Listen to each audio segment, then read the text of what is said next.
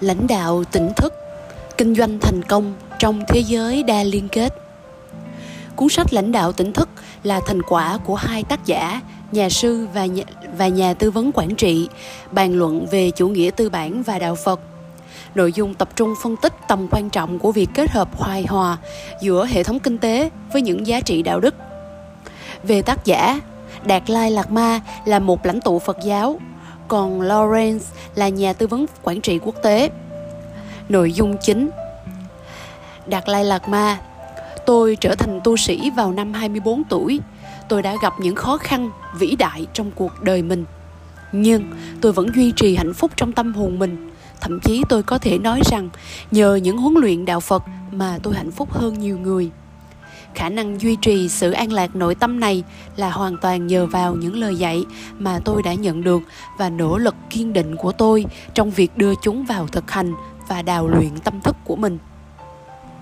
Lawrence van der Musenberg các nhà lãnh đạo thực thụ, có khả năng nhìn một vấn đề từ nhiều khía cạnh và dựa trên quan điểm rộng ở đó để tạo ra những quyết định đúng đắn. Họ có một tâm thức bình tĩnh, tự chủ và tập trung không bị ảnh hưởng bởi những suy nghĩ và cảm xúc tiêu cực. Nhà lãnh đạo thực sự phải nhận ra sự thay đổi là điều không thể tránh khỏi. Nhu cầu về ý thức trách nhiệm phổ quát và tầm quan trọng của việc phối hợp hệ thống kinh tế với các giá trị đạo đức. Đó là con đường của nhà lãnh đạo. Phần 1 lãnh đạo bản thân. Chương 1 chánh kiến lãnh đạo là việc tạo ra các quyết định, nhưng không phải là bất kỳ quyết định nào mà là các quyết định đúng. Để nâng cao chất lượng của những quyết định được tạo ra, các nhà lãnh đạo phải nâng cao chất lượng tâm thức của mình. Bạn có thể phát triển tâm thức bằng cách tư duy về cách thức đúng đắn và hành xử theo cách thức đúng đắn đó. Nhưng bạn không thể hành động theo cách thức đúng đắn nếu như bạn không suy nghĩ theo cách thức đúng đắn suy nghĩ theo cách thức đúng đắn nghĩa là suy nghĩ trước mỗi hành động để đảm bảo chắc chắn rằng hành động đó được dựa trên ý định đúng đắn và có động lực đúng đắn. Ta gọi đó là chánh kiến. Để suy nghĩ đúng đắn, tâm hồn bạn cần bình tĩnh, tự chủ và tập trung. Nếu như tâm bạn bị ảnh hưởng bởi sự giận dữ, ghen tị, sợ hãi, thiếu tự tin, thì bạn sẽ trở nên bối rối và kém hiệu quả bạn sẽ không thể nhìn thấy thực, sự thật và tâm bạn sẽ không còn bình tĩnh tự chủ và tập trung được nữa. Bạn phải phát triển khả năng tỉnh thức nghĩa là bạn có thể nhìn thấy khi nào một cảm xúc tiêu cực bắt đầu ảnh hưởng đến tâm bạn và dừng những cảm xúc tiêu cực này khi chúng đang kiểm soát tâm bạn. Nguyên nhân sâu xa của nỗi đau khổ là thói tự coi mình là trung tâm. Thói vị kỷ cũng là nguyên nhân của các tư tưởng tiêu cực những tư tưởng không hề đếm xỉa đến những hậu quả mà chúng có thể gây cho người khác. Nhà lãnh đạo luôn phải đối diện với nhu cầu ra quyết định trong mọi thời điểm. Mối quan tâm của chúng ta là quá trình từ khi tạo ra quyết định cho đến khi thực hiện hành động và sau đó là các hậu quả của nó. Tập trung vào việc ra quyết định dựa trên quan điểm đúng, tức là luôn luôn xét đến những hậu quả của việc thực thi quyết định đó vào giai đoạn cuối của quá trình ra quyết định, các nhà lãnh đạo nên tự hỏi chính mình, những hậu quả của quyết định này liệu có lợi cho tổ chức của tôi cũng như những bên liên quan khác hay không? Trong một số trường hợp, một số hành động có lợi đối với một số người nhưng lại không tránh khỏi gây thiệt hại cho những người khác, nên cần nỗ lực sáng tạo nhằm hạn chế tối đa sự gây hại. Việc ra quyết định chủ yếu là để dẫn tới sự thay đổi nào đó người ta thường nghĩ thay đổi là việc chuyển từ hoàn cảnh này sang một hoàn cảnh khác. Nhưng đó là một sự đơn giản hóa nguy hiểm. Hoàn cảnh hiện tại là kết quả của vô số nhân duyên, và nó cũng phụ thuộc vào nhiều nhân duyên. Nó luôn thay đổi trong suốt thời gian tồn tại, và nó vô thường. Vì vậy, trước khi tạo ra một quyết định, hãy cân nhắc đến các kết quả từ nhiều khía cạnh khác nhau. Làm việc đúng hay làm đúng việc? Chương 2 ra quyết định và thực thi hành động là những phần quan trọng của sự lãnh đạo. Phần lớn các nhà quản lý ra quyết định đơn giản nhằm đánh dấu mục tích vào danh mục nhưng đó là một sách lược sai lầm. Năm 2000, ngân hàng lớn nhất Hà Lan là ABN AMRO bổ nhiệm vị trí giám đốc điều hành mới. Ngay sau ngày nhậm chức, ông tuyên bố trong vòng 3 năm sẽ đưa ngân hàng này vào nhóm 3 ngân hàng hàng đầu châu Âu. Nếu không thành công, ông ta sẽ từ chức. Trên thực tế, ông ta không tăng được thứ hạng nào cho ngân hàng, không từ chức. Ngân hàng này đã bị chia cắt thành 4 phần và bị 4 ngân hàng ở Mỹ, Anh, Bỉ và Tây Ban Nha mua lại. Nhiều doanh nghiệp đầy tham vọng đã phải đối mặt với sự cám dỗ của mong muốn trở thành những người hùng. Điều này rất dễ xảy ra khi họ chỉ tập trung vào lợi nhuận thay vì đáp ứng nhu cầu của khách hàng và nhân viên. Họ không có quan điểm đúng. Nếu các CEO nhận ra sự cần thiết phải thay đổi động cơ và trở nên khiêm tốn, họ có thể sẽ tránh được thảm họa. Tài sản quý báu nhất mà con người có thể có là sự tự tin. Các nhà lãnh đạo thường thiếu tự tin bởi vì họ không chắc rằng những gì họ đang làm là đúng đắn để chống lại điều đó, các nhà lãnh đạo phải áp dụng khái niệm sinh ra có phụ thuộc, nghĩa là đưa tất cả các yếu tố vào xem xét trước khi ra quyết định. Suy nghĩ theo hướng hỗ tương, mọi thứ có liên hệ với nhau. Theo cách này, họ sẽ cảm thấy sự đúng đắn trong các hành động, từ đó sẽ tự tin. Sáu điều hoàn hảo. Sáu sự hoàn hảo này bao gồm hào phóng, đạo đức, kiên nhẫn, nhiệt tình, tập trung và trí tuệ các nhà lãnh đạo có những đặc tính này sẽ có khả năng ảnh hưởng sâu sắc đến người khác. Sự rộng lượng hào phóng, nguyên nhân của nhiều tai tiếng trong kinh doanh là lòng tham đối với quyền lực, tiền bạc và danh vọng, những thứ đối nghịch với sự rộng lượng. Một nhà lãnh đạo muốn nhận tất cả lời khen về mình sẽ phá hoại động lực của những người khác. Đa số các nhà lãnh đạo của những tổ chức thành công là những người khiêm tốn nhất. Sự rộng lượng nên kết hợp với trí tuệ chỉ rộng lượng trong việc giải quyết các vấn đề ngắn hạn, nếu không là điều không thể chấp nhận được. Kỷ luật đạo đức. Không có gì sai trái khi trở nên giàu có, nếu sự giàu có, nếu sự giàu có đó có được nhờ tạo ra một cách trung thực và không gây hại tới những người khác hay tới môi trường.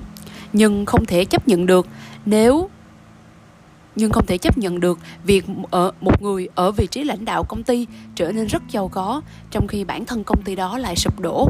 Cổ đông mất tiền, còn nhân viên thì mất việc.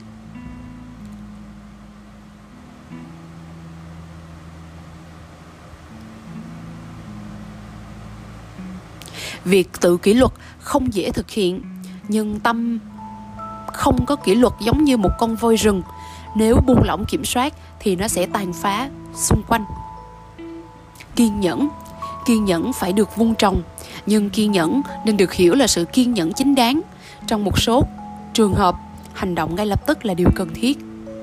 Nỗ lực, mức độ nhiệt tình của con người phụ thuộc vào niềm tin về tầm quan trọng của mục đích muốn đạt được và động lực để tới được đó. Sự nhiệt tình dễ lan truyền, khả năng khuyến khích sự nhiệt tình là một đặc tính cần thiết của lãnh đạo. Tập trung dồn toàn bộ năng lực tinh thần vào một vấn đề duy nhất. Người không có khả năng tập trung, lãng phí rất nhiều thời gian, suy nghĩ về những sai lầm đã qua, đã xảy ra trong quá khứ, lo lắng về tương lai.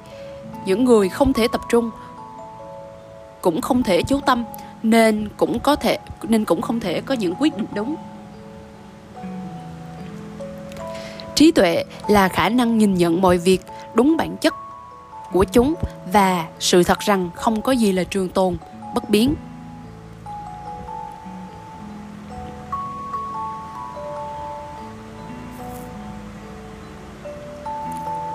Chương 3 Huấn luyện tâm trí. Những thách thức mà một nhà lãnh đạo đương đầu và số lượng những quyết định khó khăn mà họ phải đưa ra trong một khoảng thời gian hạn chế có thể làm họ nản lòng. Mục đích của việc huấn luyện tâm trí là để đưa tâm trí luôn bình tĩnh tự chủ và tập trung trong mọi hoàn cảnh, đồng thời tạo cho tâm có khả năng phân tích.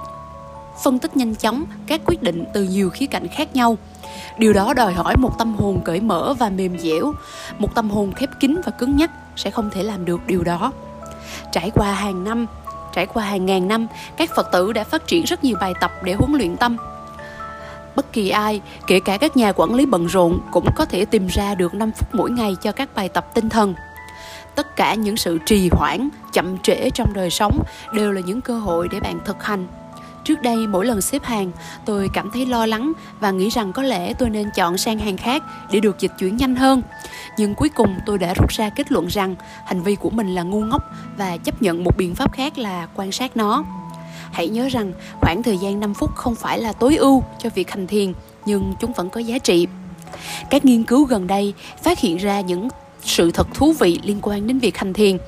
Cho đến tận những năm 1990, người ta vẫn tin rằng số lượng tế bào não là không thay đổi. Giờ đây, người ta chứng minh được rằng bộ não tạo ra các neuron mới khi một hành động được lặp đi lặp lại hay khi một người học học được điều gì đó mới lạ. Khi đọc về tất cả các bài tập, bạn có thể chán nản và thối chí bởi vì bạn không thể nào thực hành được tất cả chúng ngay được. Bạn nên bắt đầu với những bài tập đơn giản nhất. Nếu bạn thích thú, hãy tăng dần thời gian với và, các bài tập khác. Những kỹ thuật thiền đơn giản cho người bận rộn. Thiền hành hay còn gọi là thiền đi.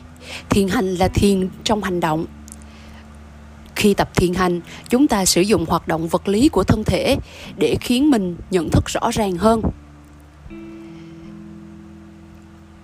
việc di chuyển một chân lên trước chân kia trở thành sự chú ý duy nhất của chúng ta. Khi thân thể đang đi, tâm bạn không nên suy nghĩ về quá khứ hay tương lai. Nếu bạn cảm thấy tâm mình bắt đầu nghĩ lan man, hãy đem nó trở lại với hành động vật lý của việc đi bộ, cảm nhận nhịp điệu tự nhiên của những bước đi. Thiền đi là cách thức tuyệt vời để chúng ta phát triển khả năng mang sự tỉnh thức vào đời sống thông thường của mình.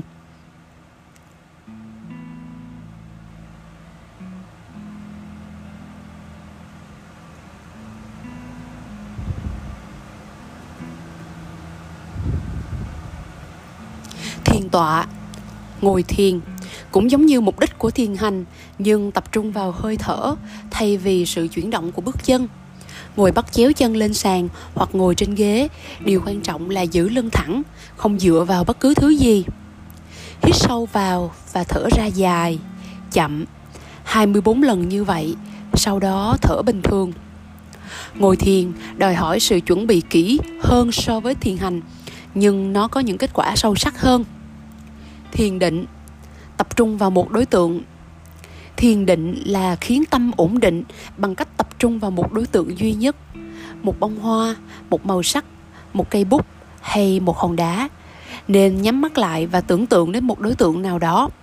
Một số người khác lại thấy việc hành thiền mà vẫn mở mắt thì có hiệu quả hơn. Thiền quán, mục đích là tăng khả năng phân tích một vấn đề từ nhiều khía cạnh khác nhau. Ví dụ, với một cơn giận bạn bắt đầu bằng việc suy ngẫm về tác hại của cơn giận đối với sức khỏe và các mối quan hệ với cảm xúc của mình. Bạn nên phân tích và suy ngẫm về nó không chỉ một hay hai lần mà liên tục, cho đến khi nào điều đó trở thành một phần trong tuệ giác của mình. Với sự hiểu biết sâu sắc đó, khi có người làm hại bạn, phản ứng tức thì của bạn là trở nên giận dữ. Khi cơn giận khởi sinh, bạn hãy nhớ lại bản chất phá hoại của nó và ngay sau đó bạn nhận ra bạn không nên để cho cơn giận phát triển. Phần 2. Lãnh đạo tổ chức Chương 4 Mục đích của nhà lãnh đạo Một nhà lãnh đạo phải có niềm tin và niềm tin này cần được sự ủng hộ từ trí tuệ, tức nhìn nhận sự vật, sự việc, hiện tượng đúng bản chất của nó và hiểu về vô thường, về sự phụ thuộc lẫn nhau niềm tin không có trí tuệ sẽ dẫn đến sự mù quáng. Nhưng trí tuệ mà không có niềm tin thì sẽ thiếu đi sức mạnh để hành động. Hai người bạn này làm việc cùng nhau để đi tới mục đích. Nhà lãnh đạo tốt là người có khả năng trình bày rõ ràng mục đích của tổ chức. Con người thích và cần biết mục đích của của điều mà họ đang làm. Theo Jim Collins, tác giả cuốn sách bestseller từ tốt tới vĩ đại, From Good to Great, những công ty vĩ đại cũng mất gần hơn một năm để định nghĩa mục tiêu của mình và vài năm để thực hiện nó. Ở nhiều công ty mục tiêu được gọi là nhiệm vụ. Jack Welch, CEO đã nghỉ hưu của General Electric, đã phát hiện ra một điều ngạc nhiên là trong số những CEO tham dự các buổi hội thảo của ông, 60% không có tuyên bố về nhiệm vụ của công ty và 80% không có bản tuyên bố về các giá trị của công ty trong số còn lại, ông thấy nhiều tuyên bố nhiệm vụ không có ý nghĩa. Kiểu như, nhiệm vụ của chúng ta là công ty tốt nhất trong ngành. Trong khi tuyên bố của google là tổ chức lại thông tin của thế giới, làm cho chúng hữu ích và có thể tiếp cận được trên toàn cầu. Một mục đích được chia sẻ, một mong ước được chia sẻ là điều kiện tiên quyết cho mọi người hòa nhập mình vào tổ chức nếu sau khi gia nhập công ty, họ nhận thấy không thích mục tiêu của công ty hay công ty không có mục tiêu rõ ràng, họ sẽ thất vọng và trở nên không có động lực. Ngoài mục tiêu của tổ chức, các nhà lãnh đạo phải xác định các giá trị hay các nguyên tắc để mọi cá nhân phải tuân thủ. Các nguyên tắc phải rõ ràng, dễ hiểu, hấp dẫn được người đang làm việc và có ý nghĩa trong những nền văn hóa khác nhau. Đặc điểm của nhà lãnh đạo có khả năng nhận ra nguyên nhân của các vấn đề và các nguyên tắc nên được áp dụng để giải quyết chúng. Biết ý nghĩa và mục tiêu của các nguyên tắc đang được áp dụng. Biết điểm mạnh, kiến thức, thái độ, khả năng và các đức tính của chính mình cũng như có khả năng tu sửa bản thân. Biết kiềm chế trong phát ngôn và hành động. Biết chính xác cơ hội và khối lượng thời gian cho các hành động. Hiểu văn hóa, truyền thống, nhu cầu, luật lệ, tổ chức của mình hiểu nhân sự trong tổ chức của mình. Một nhà lãnh đạo phải phát triển khả năng giải quyết những thăng trầm không thể tránh khỏi và duy trì một tâm bình tĩnh, tự chủ và tập trung trong mọi hoàn cảnh. Có 8 mối bận tâm thế tục hợp thành bốn cặp trái ngược nhau xuất hiện đối với tất cả chúng ta. Đau khổ, lo âu vì bị phê phán lăng nhục, tự hào hãnh diện khi được khen thất vọng khi bị thất bại, hạnh phúc khi thành công, chán nản, uể oải khi nghèo khó, phấn chấn, vui vẻ khi giàu có, rối loạn khi không được công nhận, hài lòng khi đạt được danh vọng. Khi bị xem thường, người có tâm chưa được huấn luyện thường bắt đầu đau khổ, lo lắng, rồi trở nên khó chịu hay giận dữ. Người có tâm được huấn luyện lại phản ứng khác, họ sẽ tự hỏi mình, người đó xem thường mình với động cơ gì? Người đó có thẩm quyền đưa ra ý kiến đó không? Ý kiến đó có hợp lý không? Nó không hợp lý, vì sao? Nếu nó có hợp lý, thì bản thân mình cần phải học hỏi điều gì, sửa chữa như thế nào? Khi được khen ngợi, bạn cũng nên áp dụng tiến trình tiến trình tương tự. Động cơ của người khen ngợi mình là gì? Lời khen có phải là người người, lời khen đó có phải là của người am hiểu những gì đã được thực hiện không? Đánh giá của họ có giá trị hay không? Hay họ chỉ muốn làm mình vui lòng hay tồi tệ hơn là xu nịnh mình? Lập luận tương tự cũng được áp dụng cho các cặp còn lại. Đó là một nhà lãnh đạo có tâm bình và tự chủ. Tính kế tục của sự lãnh đạo. Trong những vai trò sống còn mà nhà lãnh đạo đảm nhiệm, việc đề cử đúng người là một trong những điều quan trọng, cần cân nhắc nhất cần tìm một người cho vị trí ceo giải pháp tốt nhất là đề cử một người đang làm trong ban giám đốc. Tiêu chí của việc chọn người đề cử thăng tiến. Người này sẽ chịu trách nhiệm đóng góp cho công ty với một trái tim mạnh mẽ và nồng ấm. Chương 5 tạo ra lợi nhuận và công việc hay tạo ra hạnh phúc. Một tổ chức vừa nhiều hơn lại vừa ít hơn tổng số thành viên của nó mỗi tổ chức vừa nhiều hơn lại vừa ít hơn tổng số thành viên của nó. Ít hơn bởi vì các thành viên của nó chỉ hiến dâng một phần thời gian của họ cho tổ chức. Nhiều hơn bởi vì tổ chức có thể thực hiện những nhiệm vụ mà các thành viên không thể tự thực hiện một mình.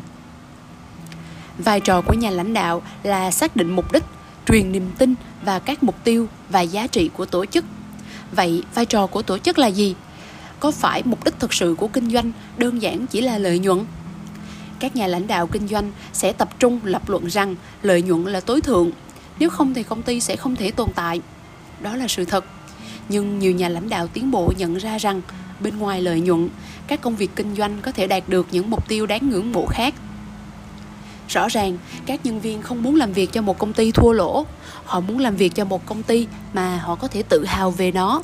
Một công ty có danh tiếng vững chắc như một nhà cung cấp hàng hóa và dịch vụ hữu ích, chất lượng cao đó là lý do tại sao việc xác định vai trò của tổ chức theo cách tích cực và khích lệ là rất quan trọng.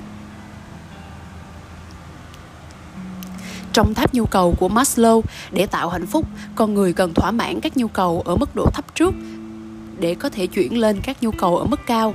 Nhưng theo đạo phật, không thể thỏa mãn tất cả các nhu cầu hạnh phúc, mà cái quan trọng là sự bình an trong tâm hồn. Cái cơ bản là phải luyện tập, phải luyện tâm và đức phật dạy. Tự tin là tài sản quý báu nhất. Người chủ nên giao nhiệm vụ cho người lao động theo khả năng của họ. Cách này sẽ tăng sự tự tin của nhân viên và dẫn đến tăng cả niềm hạnh phúc của họ nữa. Nhiều công ty đã bắt đầu nhận ra rằng họ phải tạo điều kiện cho nhân viên dành thời gian hơn nhiều hơn cho gia đình và cho các mối quan tâm khác của họ các tổ chức có khả năng giúp đỡ để tạo ra sự thỏa mãn nghề nghiệp. Và xa hơn nữa là có có sự đánh giá cao nhu cầu được hạnh phúc trong các nhân viên của mình.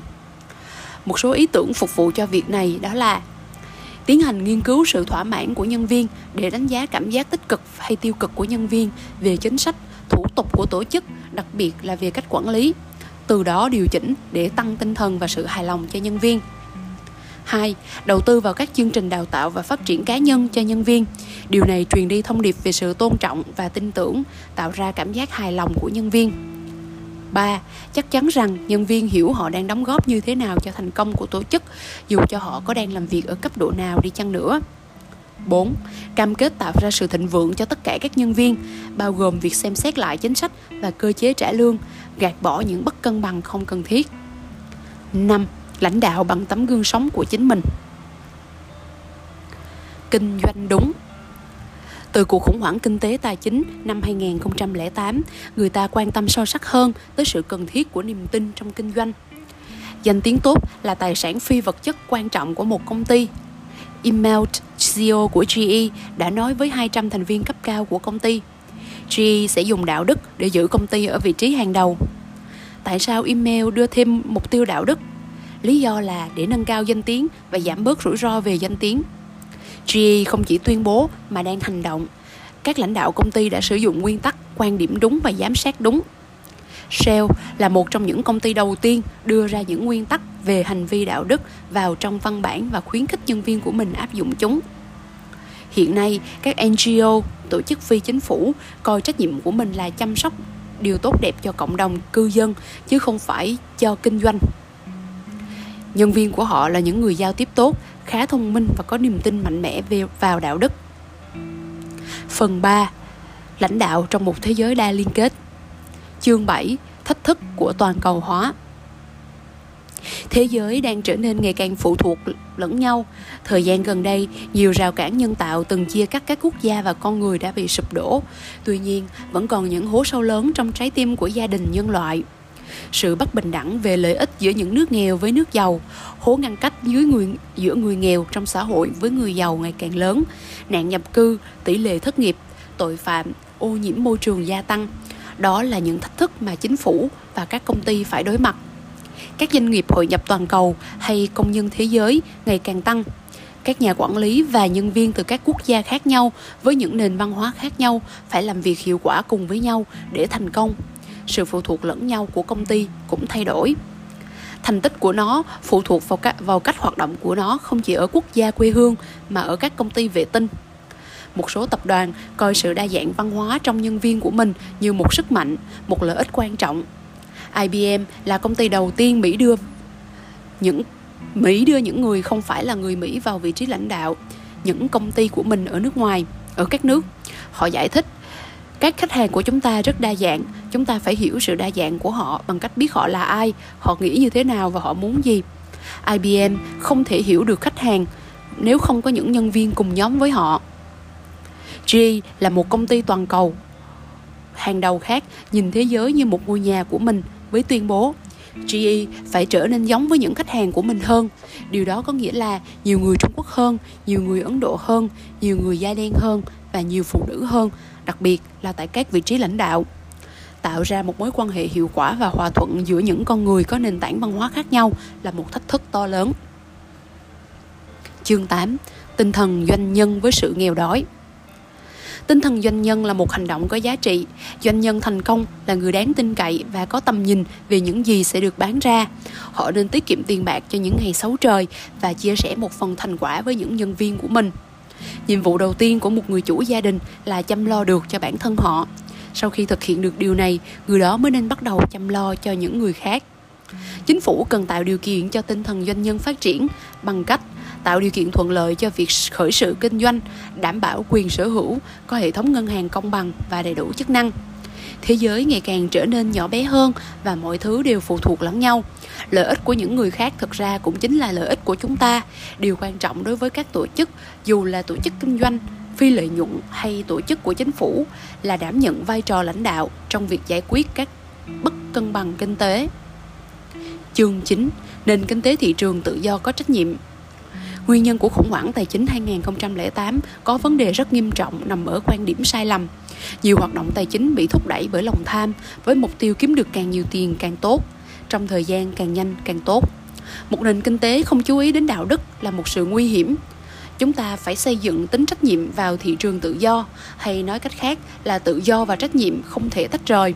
Khi con người cư xử có trách nhiệm thì họ sẽ hạnh phúc hơn nhiều, họ sẽ có sự bình an trong tâm hồn, họ sẽ làm gì tốt nhất có thể và sẽ thấy hài lòng sự phụ thuộc lẫn nhau giữa các quốc gia đã tăng lên đáng kể. Việc suy nghĩ, quốc gia của tôi, đất nước của tôi hay ngôi làng của tôi một cách đơn độc đã trở nên lạc hậu. Các chính phủ có trách nhiệm không chỉ đảm bảo hạnh phúc cho người dân của mình, mà còn phải hợp tác có hiệu quả với các quốc gia khác. Sự lãnh đạo với nhận thức về trách nhiệm phổ quát là chìa khóa thực sự để giải quyết các vấn đề của thế giới.